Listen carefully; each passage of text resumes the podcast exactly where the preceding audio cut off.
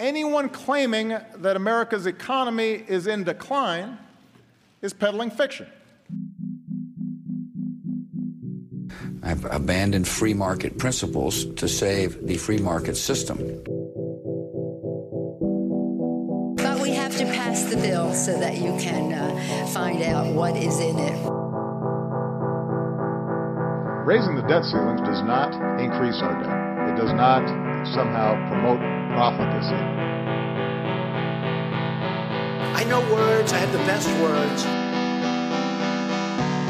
Nobody knows the system better than me, which is why I alone can fix it.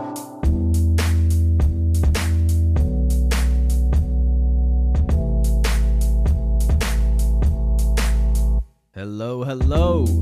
Happy Friday, everybody.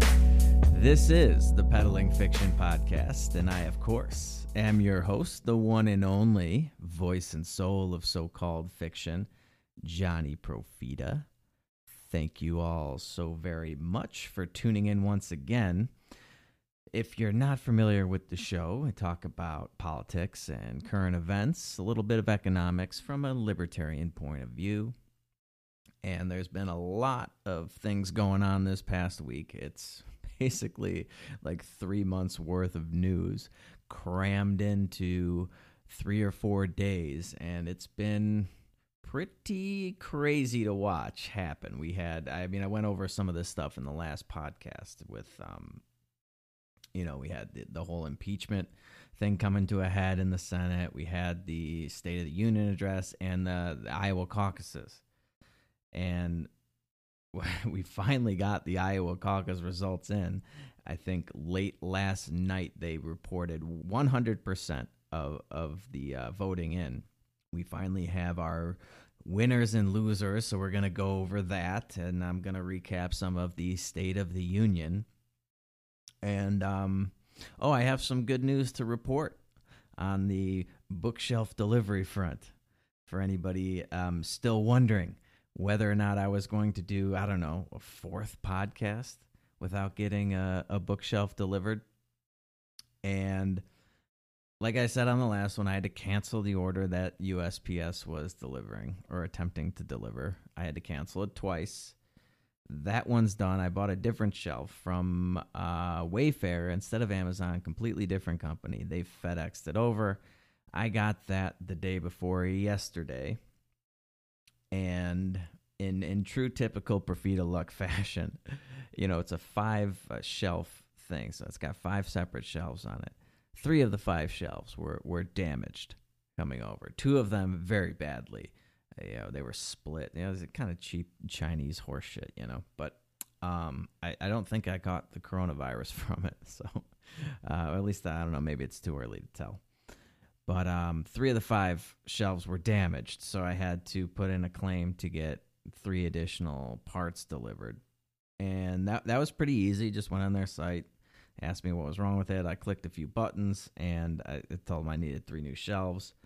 And they said it was going to take like two and a half weeks to deliver the, these parts to me.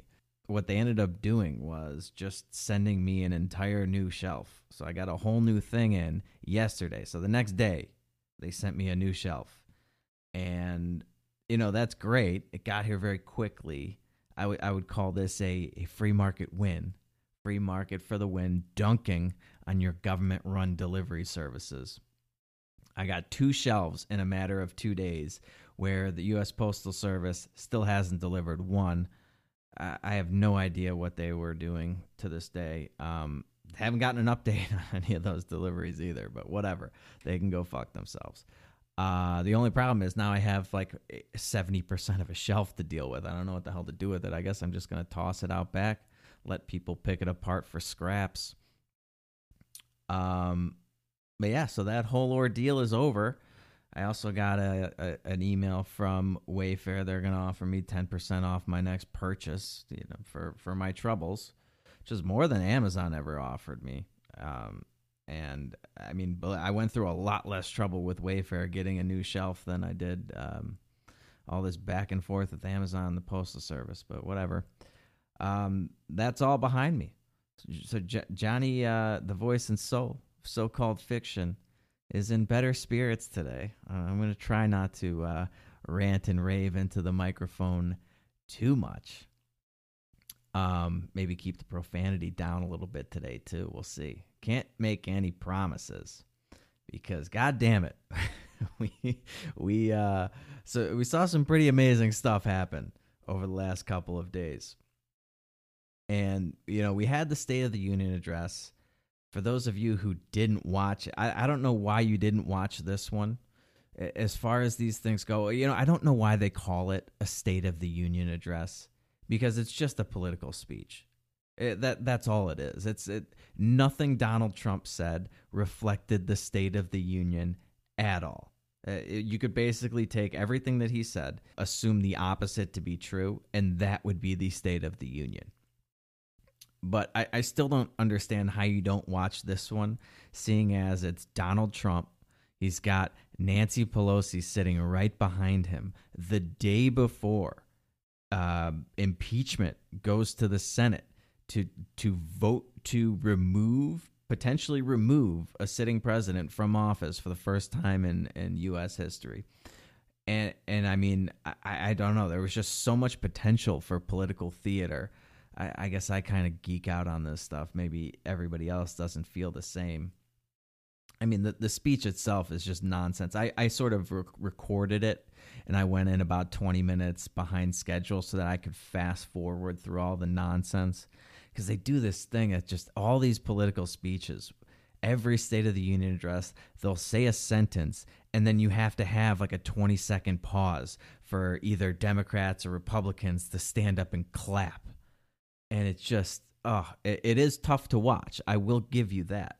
But the political theater here was just off the charts. It starts out with Nancy Pelosi introducing him, and I guess she didn't use the proper phrasing. You know, she didn't say that it was her distinct honor and blah-blah-blah-blah to introduce the, the President of the United States. She just said, like, ladies and gentlemen, President of the United States.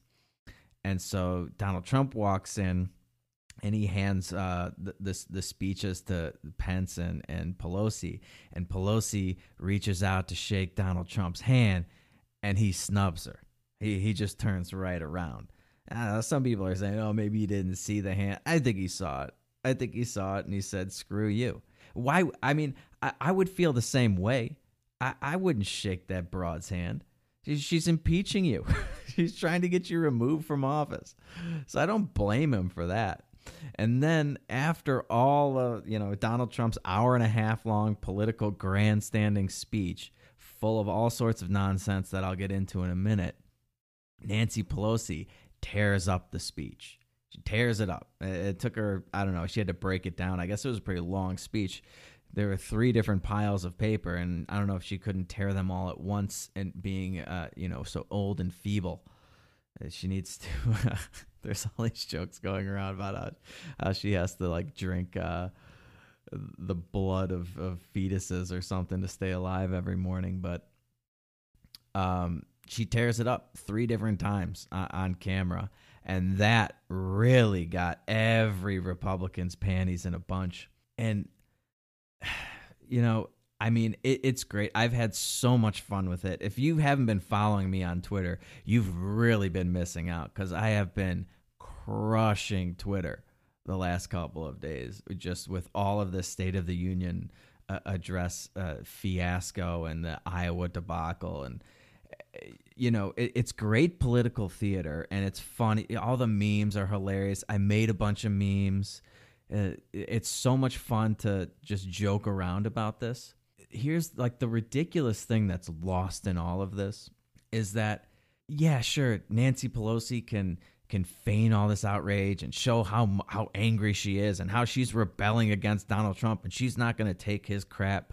Meanwhile, she signs off on all of his all of his legislation, all of his agenda. It just gets passed. Uh, all of this authority, you know, I'm not going to stand for his authoritarian nonsense and all his lies and his lawlessness. And then something comes in front of uh, the Congress for a reauthorization of, of all these authoritarian programs, the Patriot Act, the N D A A, Um, yeah, I mean, you name it, it, it, they sign off on it. They're signing off on his budgets. They're signing off. It, you want to stop Donald Trump? You, you want to stop him dead in his tracks, d- defeat his agenda? Try not raising the debt ceiling. How about that? How about you just don't raise the debt ceiling? Then all of these unprecedented deficits that he's um, embarking on to goose this economy, which I'll get into in a little bit, that all goes away if you don't raise the debt ceiling. You could stop him dead in his tracks if you really wanted to. No, no, no. They just want to appear to be against Donald Trump and appear that it, it's like professional wrestling. Okay, the, the, these two parties, they pretend like they're duking it out and they really hate each other and they're fighting and one's good and one's evil. And meanwhile, backstage, they're all getting together, laughing it up, yucking it up, and, and, and supporting each other. That's the real problem here. Stop getting caught up in all of this, this theater. This is bread and circuses. This is, uh, you know, catnip for the American voter. Republicans, it gets them all enraged. You know, this is the bulletin board material I was talking about a couple podcasts ago.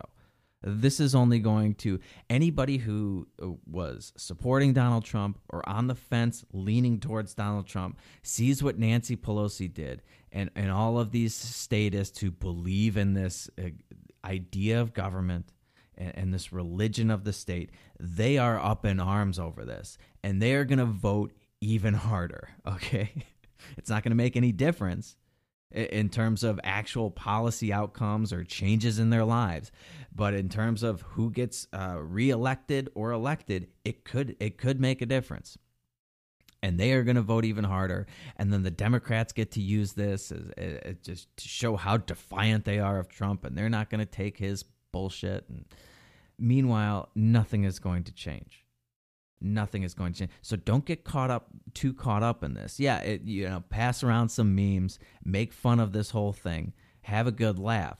But just remember that they don't really believe in stopping any of this, in rolling back government at all. Nancy Pelosi doesn't believe in not supporting Trump, because when the rubber meets the road and a bill comes up for a vote or legislation comes up for reauthorization, they're in lockstep. She supports everything Trump st- Trump does. You know, they moan and, uh, and moan about all this abuse of power, and then they re-up all of the legislation that increases the power of, of the executive branch and the government in general. Like I said, the Patriot Act, N D A A, all these spying apparatuses, it's basically automatic. They don't even really debate it anymore. It's just a matter of how much pork they can pile into these thousand-page bills, and then they pass it. So don't let yourself become distracted with all this political theater. Have fun with it, but keep your eye on the prize here and realize what they're doing. They're they're playing us all for fools, okay? And you know, as far as the, the State of the Union goes, uh, I was a little surprised that Donald Trump didn't do more shit-talking. Uh, uh, I envisioned a lot more uh, of him just laying into to Democrats, laying into the media. Um, he didn't mention impeachment at all, which I thought was interesting. But he did have that the quintessential Donald Trump shit-eating grin on his face the entire time. You know, puffing his chest out, shoulders back, head up. He is just so proud of himself for all of these phony accomplishments.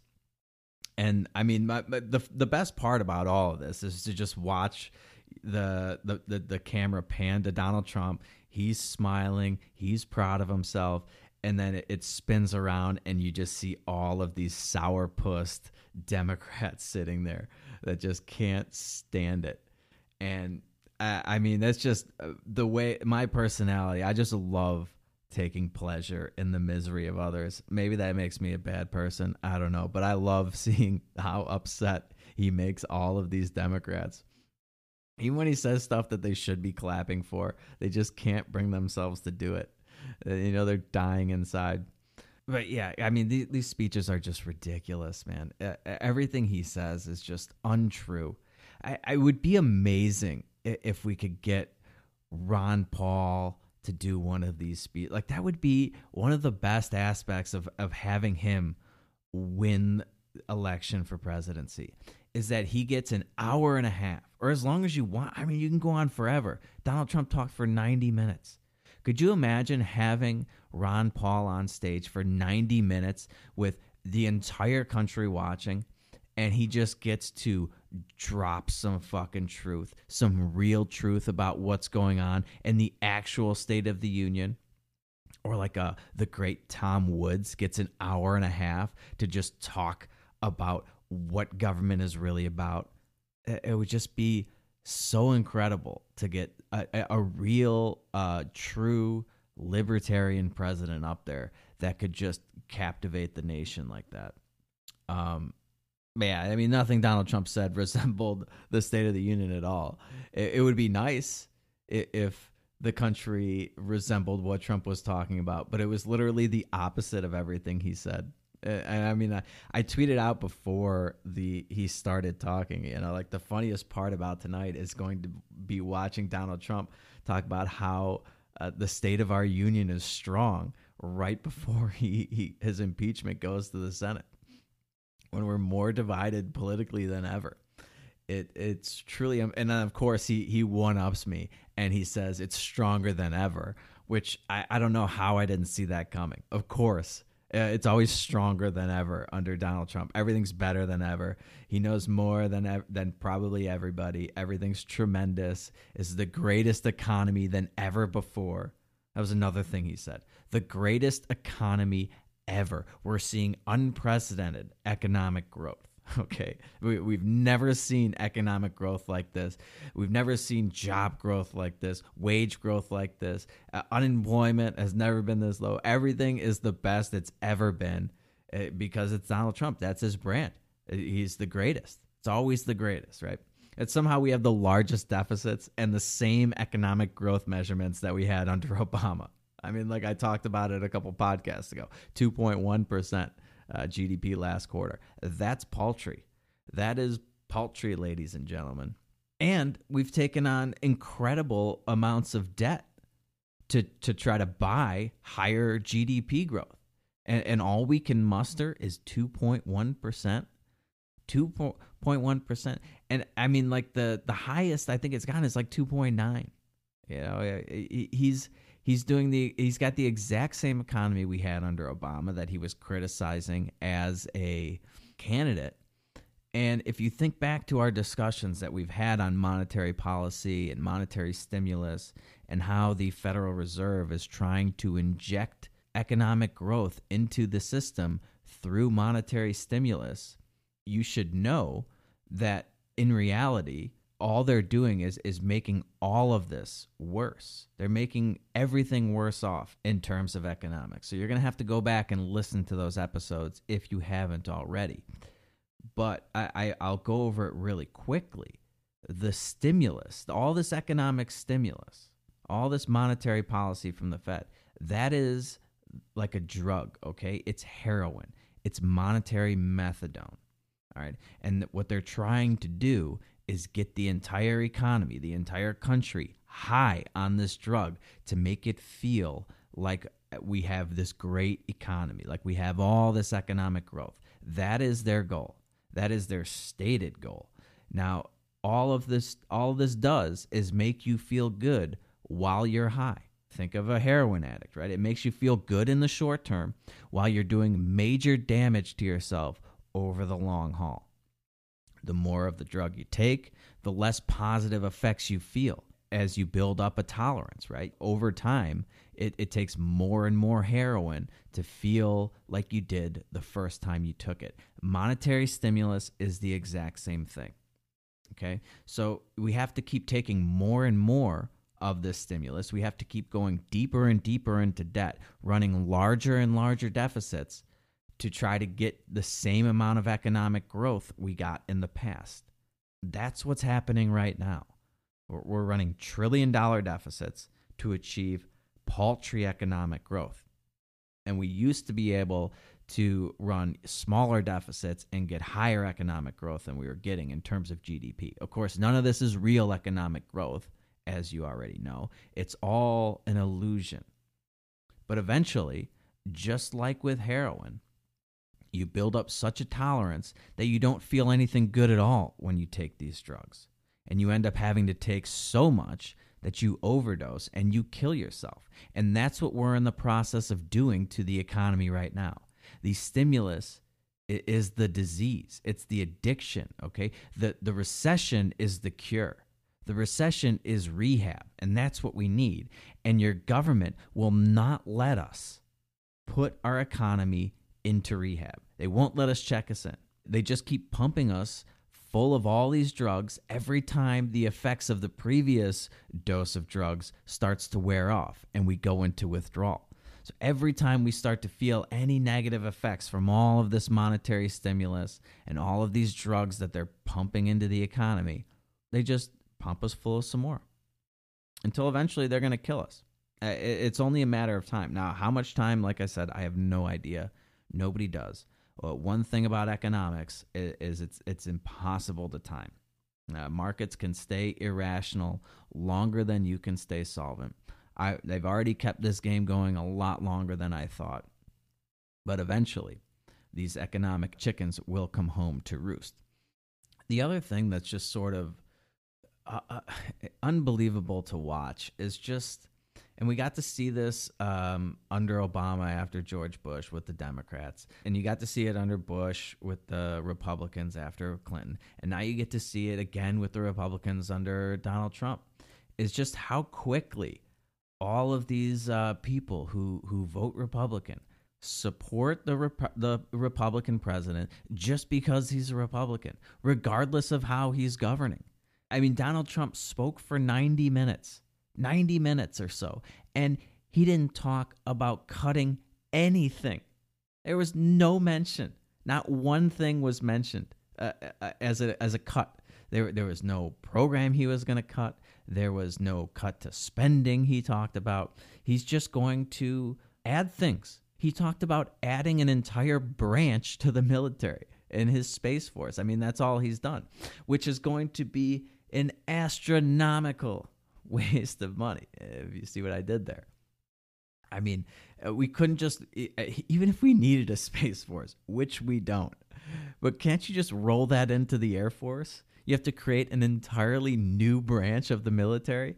I mean, this is going to be a money pit, the likes of which none of us have ever seen. Oh my God, is that going to be a waste of money? But you know, he made this big deal again about how we're not going to become this socialist country, and he even had his uh, Venezuelan puppet Guaido up in the uh, in the stands. He, he pointed him out, and then almost in the next breath, he talks about how he's ne- he's going to save all of these socialist policies: Social Security, Medicare, Medicaid, the military. This is all socialism. This is Republican socialism. We we have two parties now. One are, are full-blown socialists and the Democrats, and the other one is socialism light in the Republicans. I mean, they, they want the exact same things that the Democrats want. They just want it like eighty percent of the way. They want Medicare, you know, for people over sixty-five or fifty, whatever it is. But uh, Democrats want it for everyone. Uh, okay, Th- there's the big difference in the political spectrum. And he, he talked about paid family leave. He wants to force employers to pay for for their employees' family leave. Uh, oh, okay. Does this sound like a Republican to you? Does this sound like a um, a party that's interested in rolling back government a little bit uh, with no mention of cutting anything? Which, by the way, if the economy is as strong as he says it is, we have tremendous economic growth, the greatest in history. Everything is tremendous, and we're only going higher. Everything's getting better. Why not start cutting things? I mean, if we can't cut a little bit of government now, if we can't at least cut these deficits now, cut some of this spending now, when things are fantastic, when we've had the greatest economic growth of all time, how are we going to ever cut it? How are we ever going to cut anything if we can't do it right now? But it's just a, a perfect example of how, you know, Michael Malice is saying that conservatives are progressives driving the speed limit. All of these programs, the Social Security, Medicare, Medicaid, all the welfare programs, all the entitlements, all of this stuff Republicans were at least initially against. And once once the government introduces one of these programs and injects itself into our lives just a little bit, it gets harder and harder for us to resist it. It gets harder and harder for people to envision their lives without it. And now there isn't any Republican talking about cutting Social Security, cutting Medicare, cutting Medicaid. We can't touch those. We can't live without those. No, no. With each government intrusion into our lives, it becomes more and more difficult for us to resist it. We get accustomed to it, and it becomes harder and harder to imagine life without it. You know, he talked about the only thing that Donald Trump mentioned that I liked, that I that I supported, was when he talked about uh, public schools, and he referred to them, uh, public education, as government schools, failing government schools. That was glorious. That people haven't heard that term before. I was seeing people on Twitter like, what is he talking about, government schools? Does that mean like these are government roads and these are government parks? Yes, yes, that's what that means. All public shit is government run. So start thinking about it that way. But, you know, he's talking about these these failing government schools, and and people are up in arms about this. Uh, people, when when you start talking about privatizing education, getting the government out of education, all of these uh, Democrats, even some Republicans, mostly liberals, get all up in arms. They can't imagine life without the Department of Education. Do you know that the Department of Education was created in the nineteen seventies? I mean, now it just seems like, where would we be? It's impossible to envision uh, life educating kids, the free market educating kids, without this huge government federal department that's only been around for fifty years. Okay, but how, how did everybody get educated before then? Uh, what were we doing before the nineteen seventies? The income tax is another great example. We didn't have an income tax before nineteen thirteen. We still had roads. We still had education before the Department of Education. We still had all kinds of things before we had an income tax. And libertarians face this problem all the time, right? All we want to do is eliminate things. We the, the government's doing something, we want to cut that. We want to cut entire departments. And, and people freak out about this because they've become so accustomed to the government providing it. They can't imagine life without it. Who will build the roads if we privatize them, right? And the truth is, none of us actually know how things would shake out in a free market. But that's kind of the point.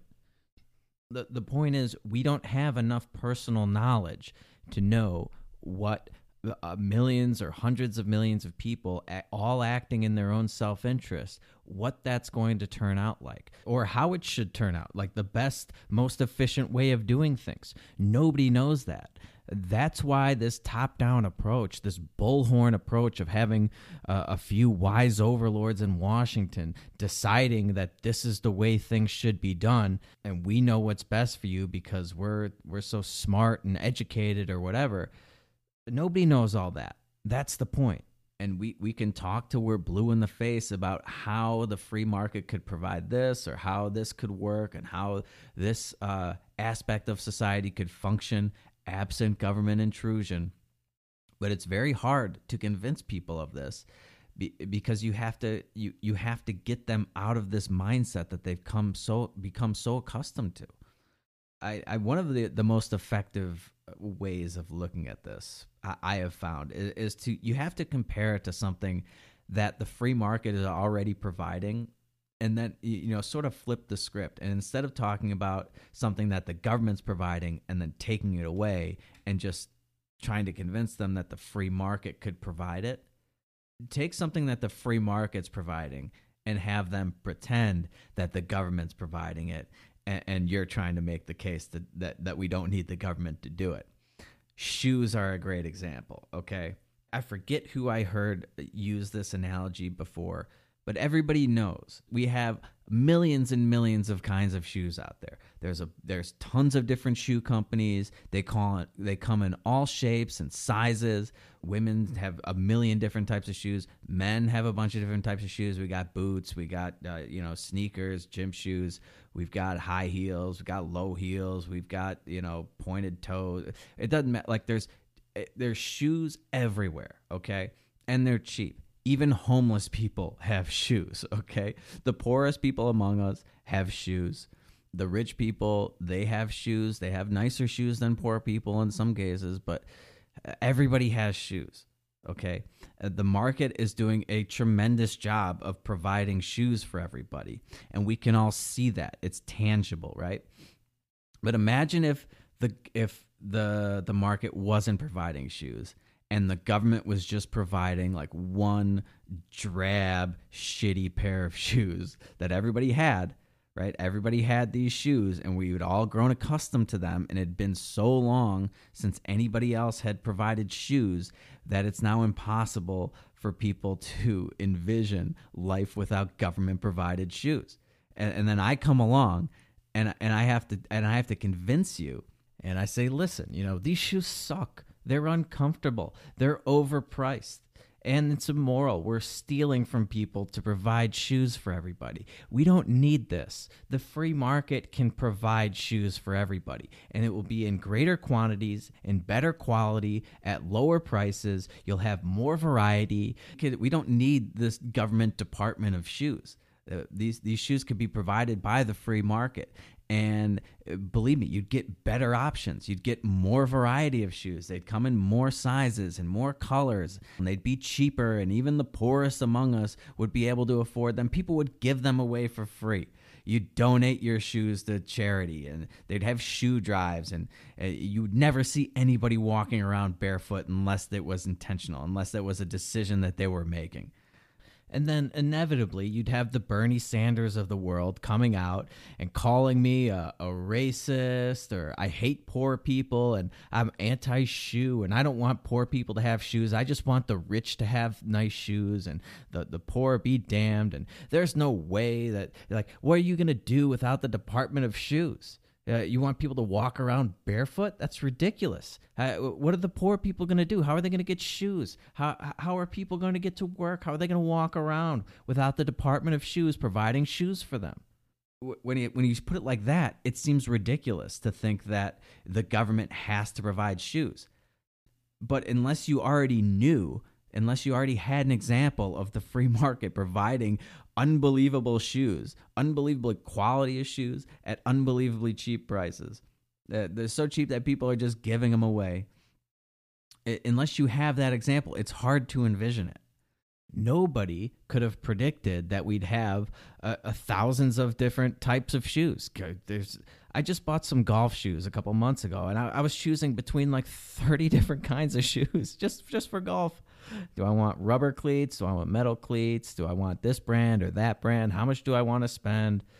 Uh, I mean, the possibilities in a free market are always like practically endless. But nobody can predict that before you let the market function. And and when the government steps in and takes over a role and, and forbids the market from functioning in that area, well, then it's it, it's really difficult to to to envision the way it would work or the way it once worked, and, and to try to explain to people, be like, look, the market will provide this for you, just like it provides shoes. It will provide X, Y, and Z, like it does with everything else. But that's never good enough for people. We have to explain down to the detail how every shoe would look and guarantee that there'll be yellow shoes and green shoes and, and big shoes and small shoes. And it, it's just never enough for them. But their inability to not grasp the virtues of a free market, or their inability to be able to envision how a market would function in a certain area, is not an argument against it. Don't forget that. And I don't think it's fair to put the burden on libertarians or ANCAPs to prove that the the free market would be a better alternative when you have this immoral government functioning right now based on theft, based on force. I think that the burden of it should be on them to justify why we need to steal from people in order to provide X, Y, and Z. I, I don't know why I just went on that whole, uh, oh yeah, because of the Department of Education. Yeah, the, the failing government schools. Um, uh, the, the thing about school is uh, these government schools, they're, they're failing in terms of actually educating kids, but they're not failing in terms of schooling them. And there is a difference. There's a big difference between learning and schooling, okay?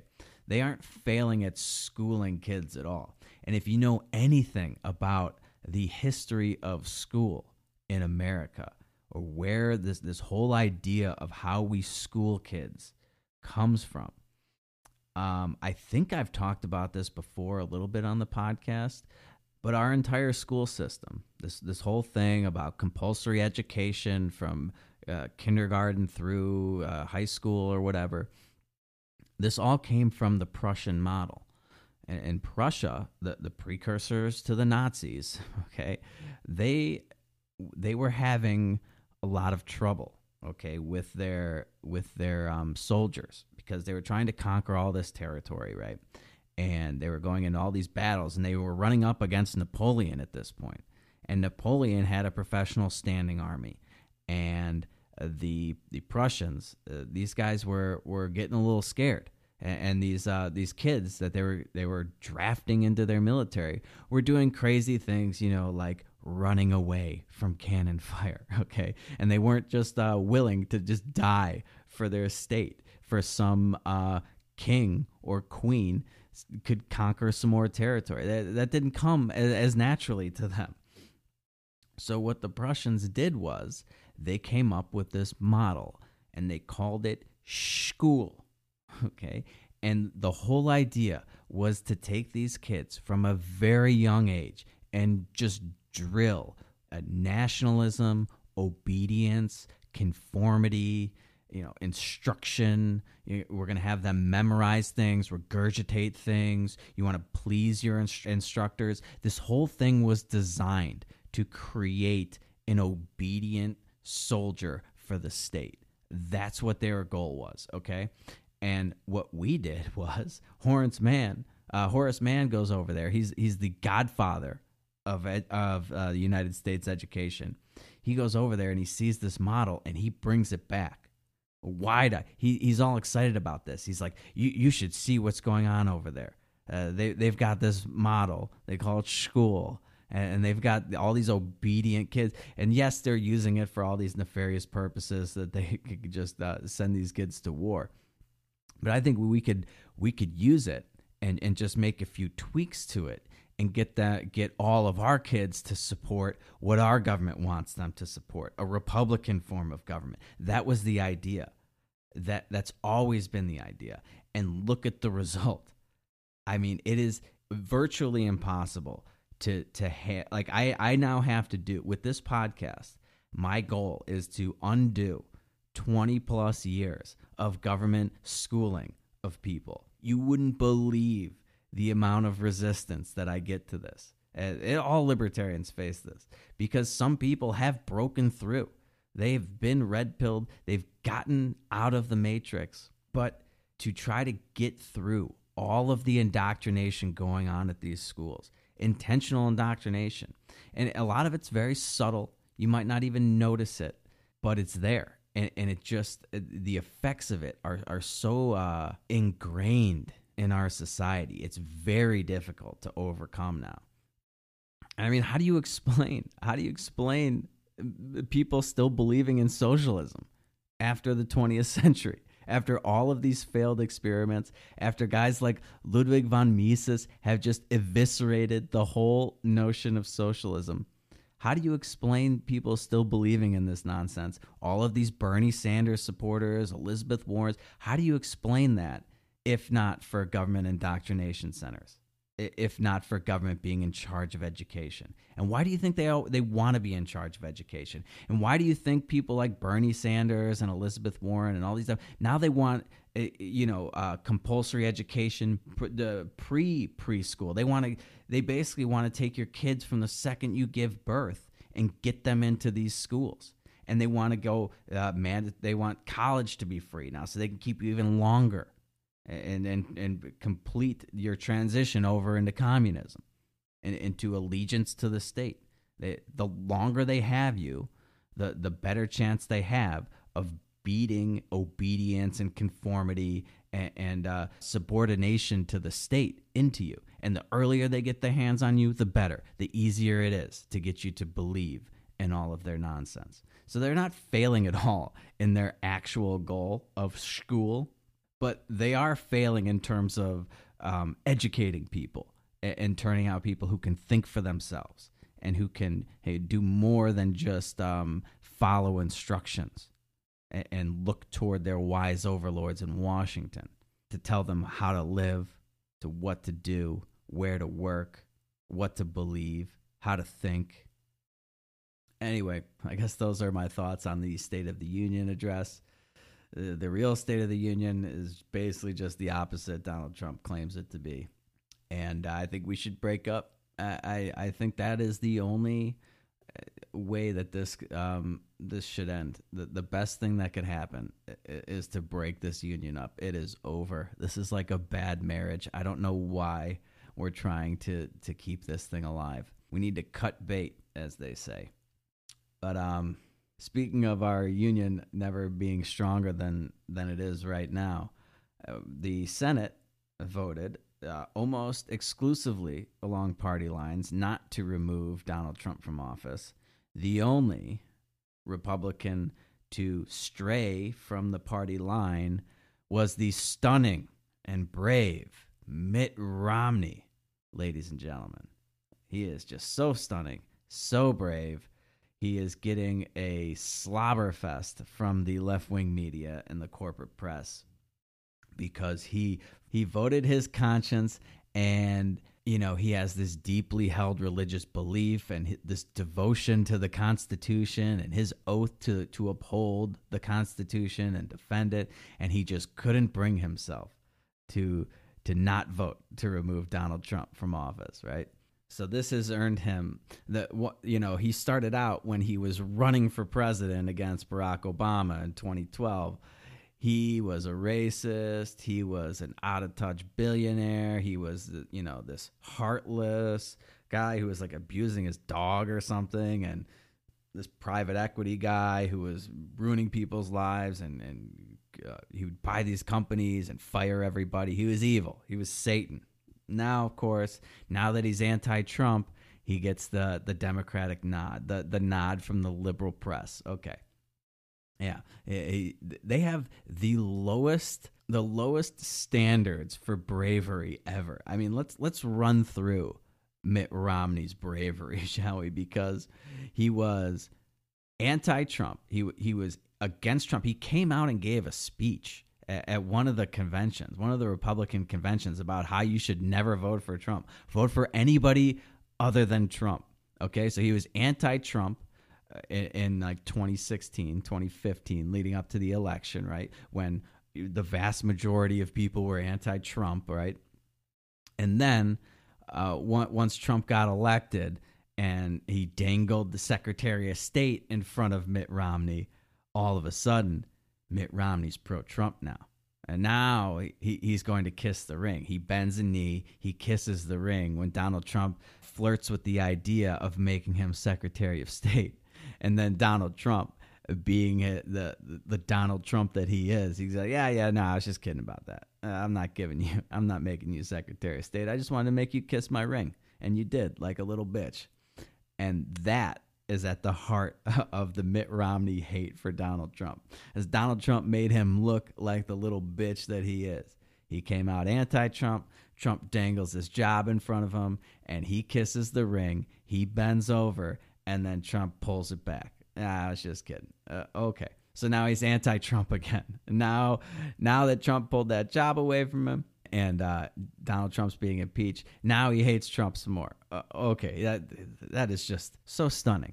It's so brave. You're you're such a brave guy, Mitt Romney, and uh, and your deeply held religious belief in, in Mormonism, of all religions, to be.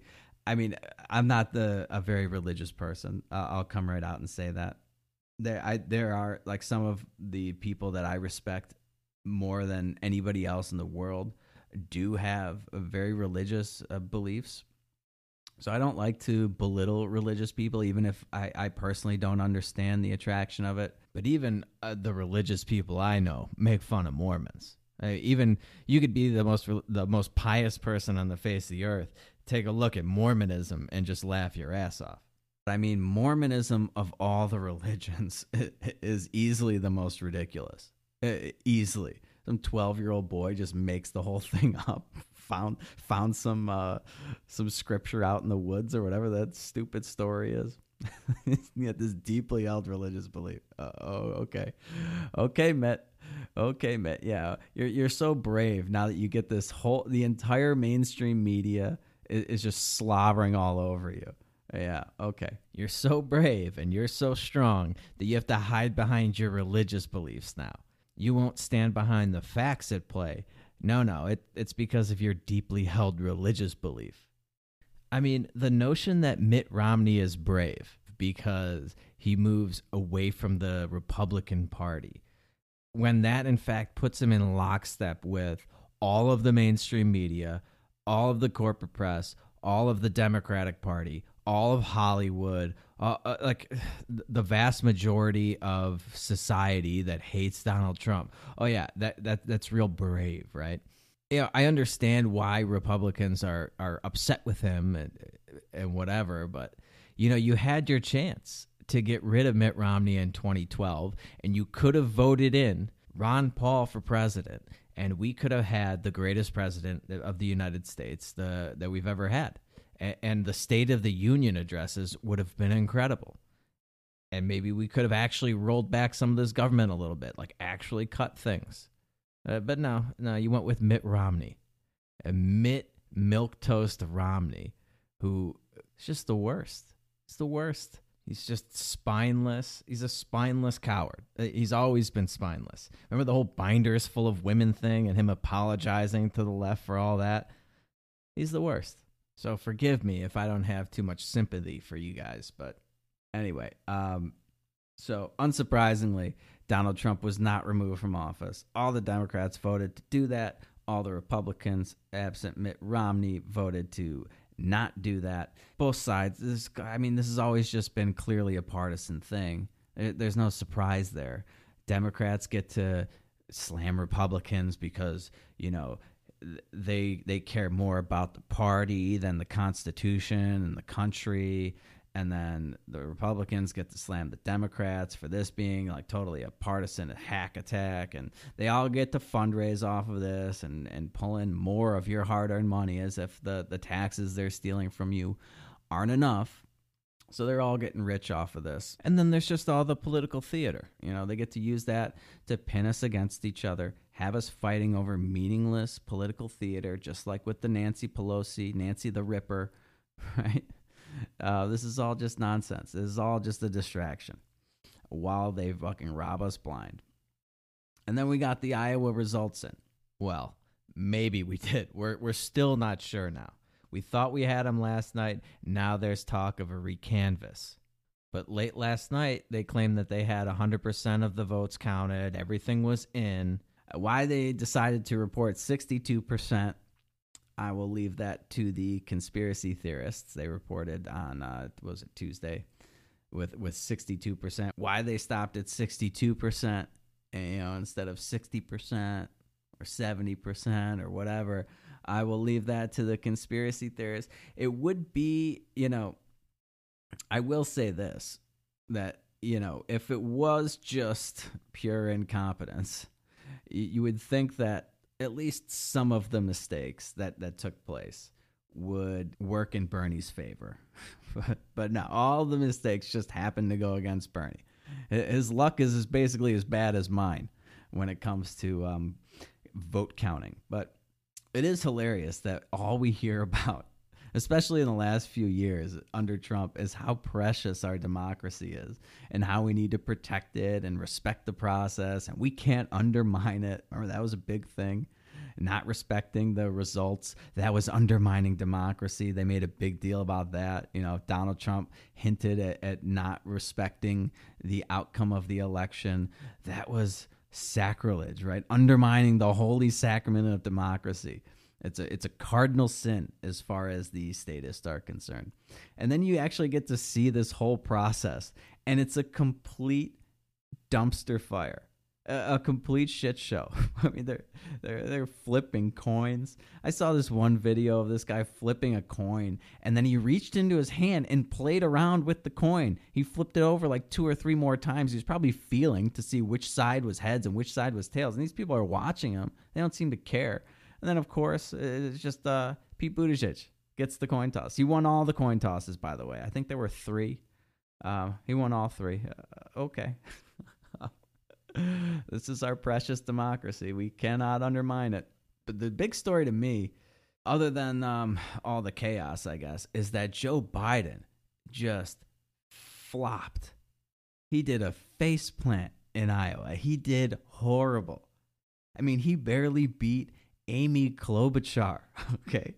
Joe Biden, who was polling a- a- as one of the frontrunners, like he was neck and neck with Bernie Sanders, and he took fourth place.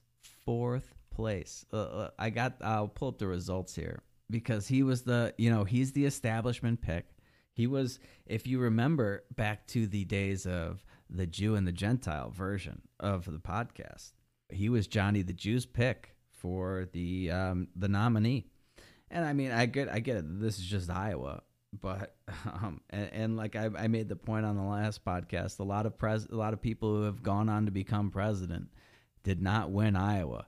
But man, I don't know how many, um, how many people that come in fourth place in Iowa who barely beat out Amy Klobuchar have actually gone on to win the presidency. He is just, I mean, I've said the entire time that he was dead on arrival. I mean, he can't even do well in Iowa, which is just like old and white. You would think that he would he would be up there, at least in the top three. Couldn't even crack the top three. He is a relic uh, of an old system. He is emblematic of everything that the Democratic Party used to represent, and they don't want it anymore. And the establishment ha- has not caught up to this. They still like the guys like Joe Biden, Amy Klobuchar. Those are their picks, but the voters, they don't want that, okay? They want Bernie Sanders. They want Elizabeth Warren. They want Pete Buttigieg, apparently.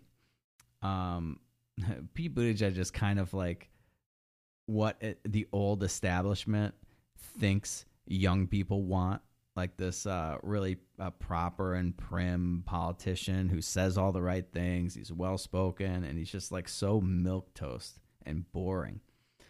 I don't think they want him either.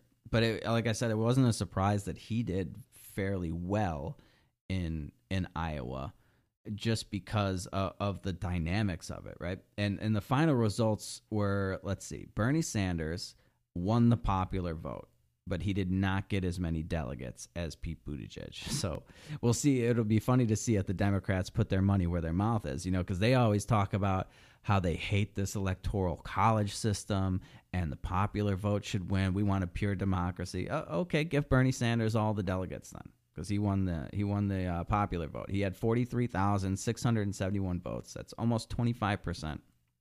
Pete Buttigieg had thirty-seven thousand five hundred fifty-seven, about twenty-one percent. Then Elizabeth Warren coming in third with thirty-two thousand five hundred thirty-three, about eighteen point five percent of the vote. And then Joe Biden with twenty-six thousand three hundred eighty-four, fifteen percent of the vote. Okay, Amy Klobuchar, twenty-two thousand four hundred sixty-six. And then it just goes way down from there. Andrew Yang had about eighty-eight hundred votes, got about five percent. Nobody else is even worth wasting my breath on. In terms of delegates, give me just a second here. Let me pull this up. Pete Buttigieg gets thirteen of the delegates. Bernie Sanders gets twelve. Elizabeth Warren, eight, Joe Biden, six, Amy Klobuchar, one. So there were forty delegates declared. Those are the numbers as they stand right now. However, just when you thought things couldn't get any worse in Iowa, They had, uh, what's his, I forget the guy's name, Perez, Tom Perez, I think it is, something like that. The guy in charge of this whole Iowa debacle has come out and said that they they are entertaining the idea of recanvassing the Iowa caucus, which means they're going to, and they've just extended the amount of time. They were supposed to have a deadline of this afternoon for candidates to um, challenge the the outcome of Iowa. And they've extended it to Monday. So now, uh, chances are these are going to get challenged, uh, and um, we'll see what happens if they're, they're going to recount these votes or whatever, and, and see if, if Bernie gets more delegates or not. Because I mean, he does have six thousand more votes approximately. So, uh, and there's a lot of shady stuff going on. We'll see if they can they can figure out a way to. Um, Well, I mean, here's what's going to happen, right? The media is, it, by delaying it to Monday, it gives the media another day and the whole weekend to sort of run with their narrative of Mayor Pete having this big victory. I mean, they're both out, Pete's out there and um, and Bernie, they're both out there claiming victory. There's a very thin margin in terms of percentages separating them. And now the media gets to do this whole look at Mayor Pete. He's really got all this momentum and blah, blah, blah, blah. And they can ignore Bernie. They can focus on Mayor Pete. And then a lot of the money, what what you're going to see happen now, now that it, it, it looks like a two-party race, and, and the, the leading favorite of the party, Joe Biden, fell flat on his face, Mayor Pete's going to start getting some big donor money. This is really going to light a fire under his campaign, because all this money's got to go somewhere, right? And now that it's confirmed that Biden is a loser, none of that big donor money is going to go to him. It, that's going to dry up real quick, and he was already having problems getting funding. And all of all of Biden's money, all of Klobuchar's money, that's going to start flowing to Mayor Pete, and that will allow him to to. Uh, garner a lot more support. That, along with the uh, corporate press's backing, we'll see if he can if he can uh, steal this from Bernie. It's going to be pretty interesting. See what happens down the stretch here, because none of that money's going to Bernie. I mean, that's that's basically a given. Uh, Bernie is a grassroots movement, right? He he builds his campaign on the back of the working man. That's always been his thing. He he takes money from poor people, the very people that will suffer the most under his ideology. That's the ironic thing, right? And it always amazes me that, A, these people give money that they can't really afford to lose to candidates' political campaigns. I mean, is there a- any bigger waste of money than donating it to a politician? You might as well just light that shit on fire. At least you'll get a little heat from it. You could heat your house for like ten seconds. If they're giving like fifty, twenty-five, fifty, one hundred dollar increments, these are the people that could least afford to just squander money, and they're giving it to Bernie Sanders, of all people.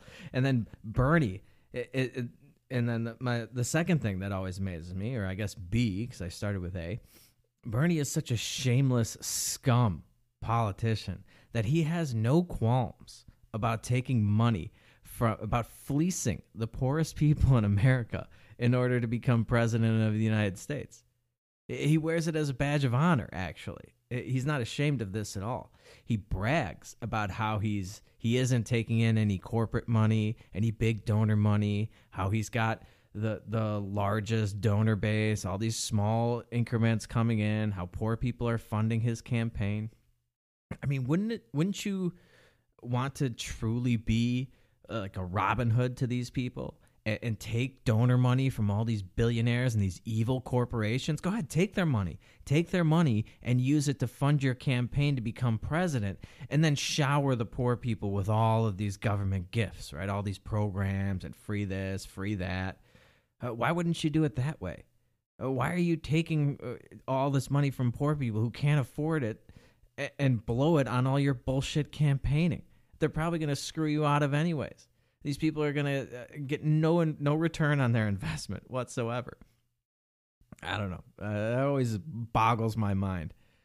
But if you listen to any Bernie Sanders supporter, uh, they, they'll boggle your mind in a few different ways. The, the mental gymnastics they have to go through in order to get past all of his inconsistencies. I got into a little spat on uh, Facebook. I don't know, some of you who are friends with me on Facebook might have seen it.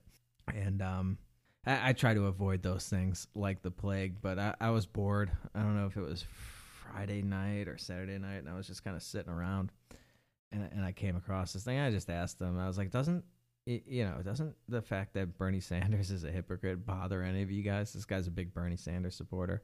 Of course, I didn't get an answer. I just got some straw manning, and we went back and forth. But uh, it, just amazing how none of them can see through all of his bullshit. But I don't know. It takes all kinds, as they say. But Joe Biden is going to have a real tough go of it if Iowa is any indication.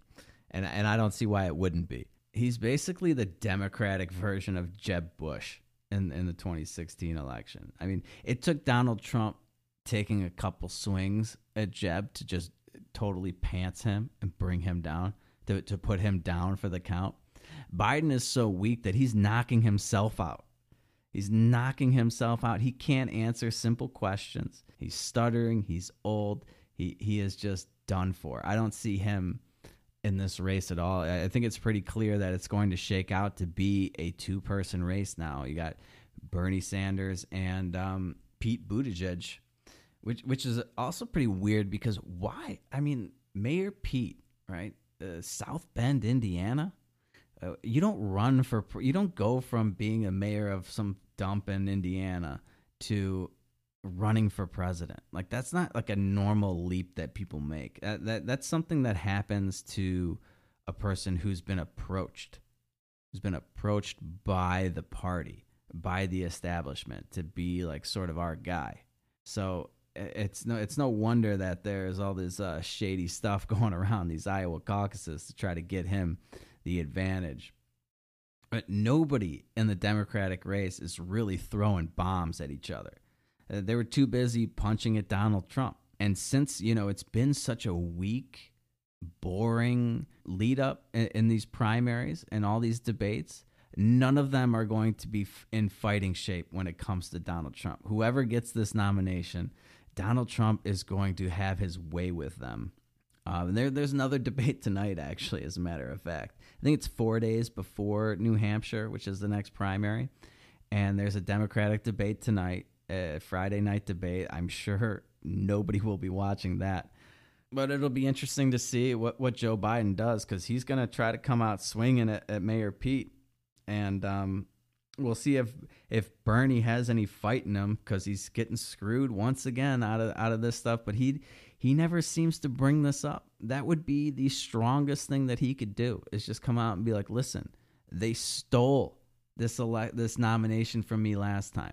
They stole it for Hillary Clinton. That's the reason why you have Donald Trump. And now they're trying to steal it from me again. This is bullshit. And he never makes that case. He just talks about billionaires. It used to be millionaires and billionaires until he became a millionaire. Now it's just the billionaires. But, um, yeah, I'm going to have to check and see if Johnny the Jew still thinks Biden's going to pull this out. I, I don't see it happening. Uh, he might not win anything. I don't know. I just don't see how anybody could vote for that guy. He's such a buffoon. But I'm I'm sure he'll uh, he's not that far behind in the delegates, like I said. But I, I think the writing is on the wall that he doesn't have it. And and the more the more he loses, the more people are going to be drawn from him to Mayor Pete. The more Bernie Sanders wins, the more people from Elizabeth Warren will be drawn to him. So he's going to get all Elizabeth Warren's support. Mayor Pete will get what little support Joe Biden and Amy Klobuchar have, most likely. And we'll see where this goes. It's going to be interesting. We'll see if uh, New Hampshire can get their act together. Maybe not use a, a corrupted app that was funded by the Clintons and uh, Mayor Pete Buttigieg campaign manager or whatever. Anyway, I'm going to wrap there, guys. Happy Friday. Don't forget to download and subscribe. Share the show with your friends. Follow me on Twitter. Man, you've been missing out if you're not following me on Twitter. I've been crushing it, if I do say so myself. The handle is at Peddling Fiction, and you can become a supporting listener to the show if you go to peddling fiction podcast dot com. And if you can do all that, I will be back next week to do this all over again. Until then, just remember, keep on peddling that so-called fiction.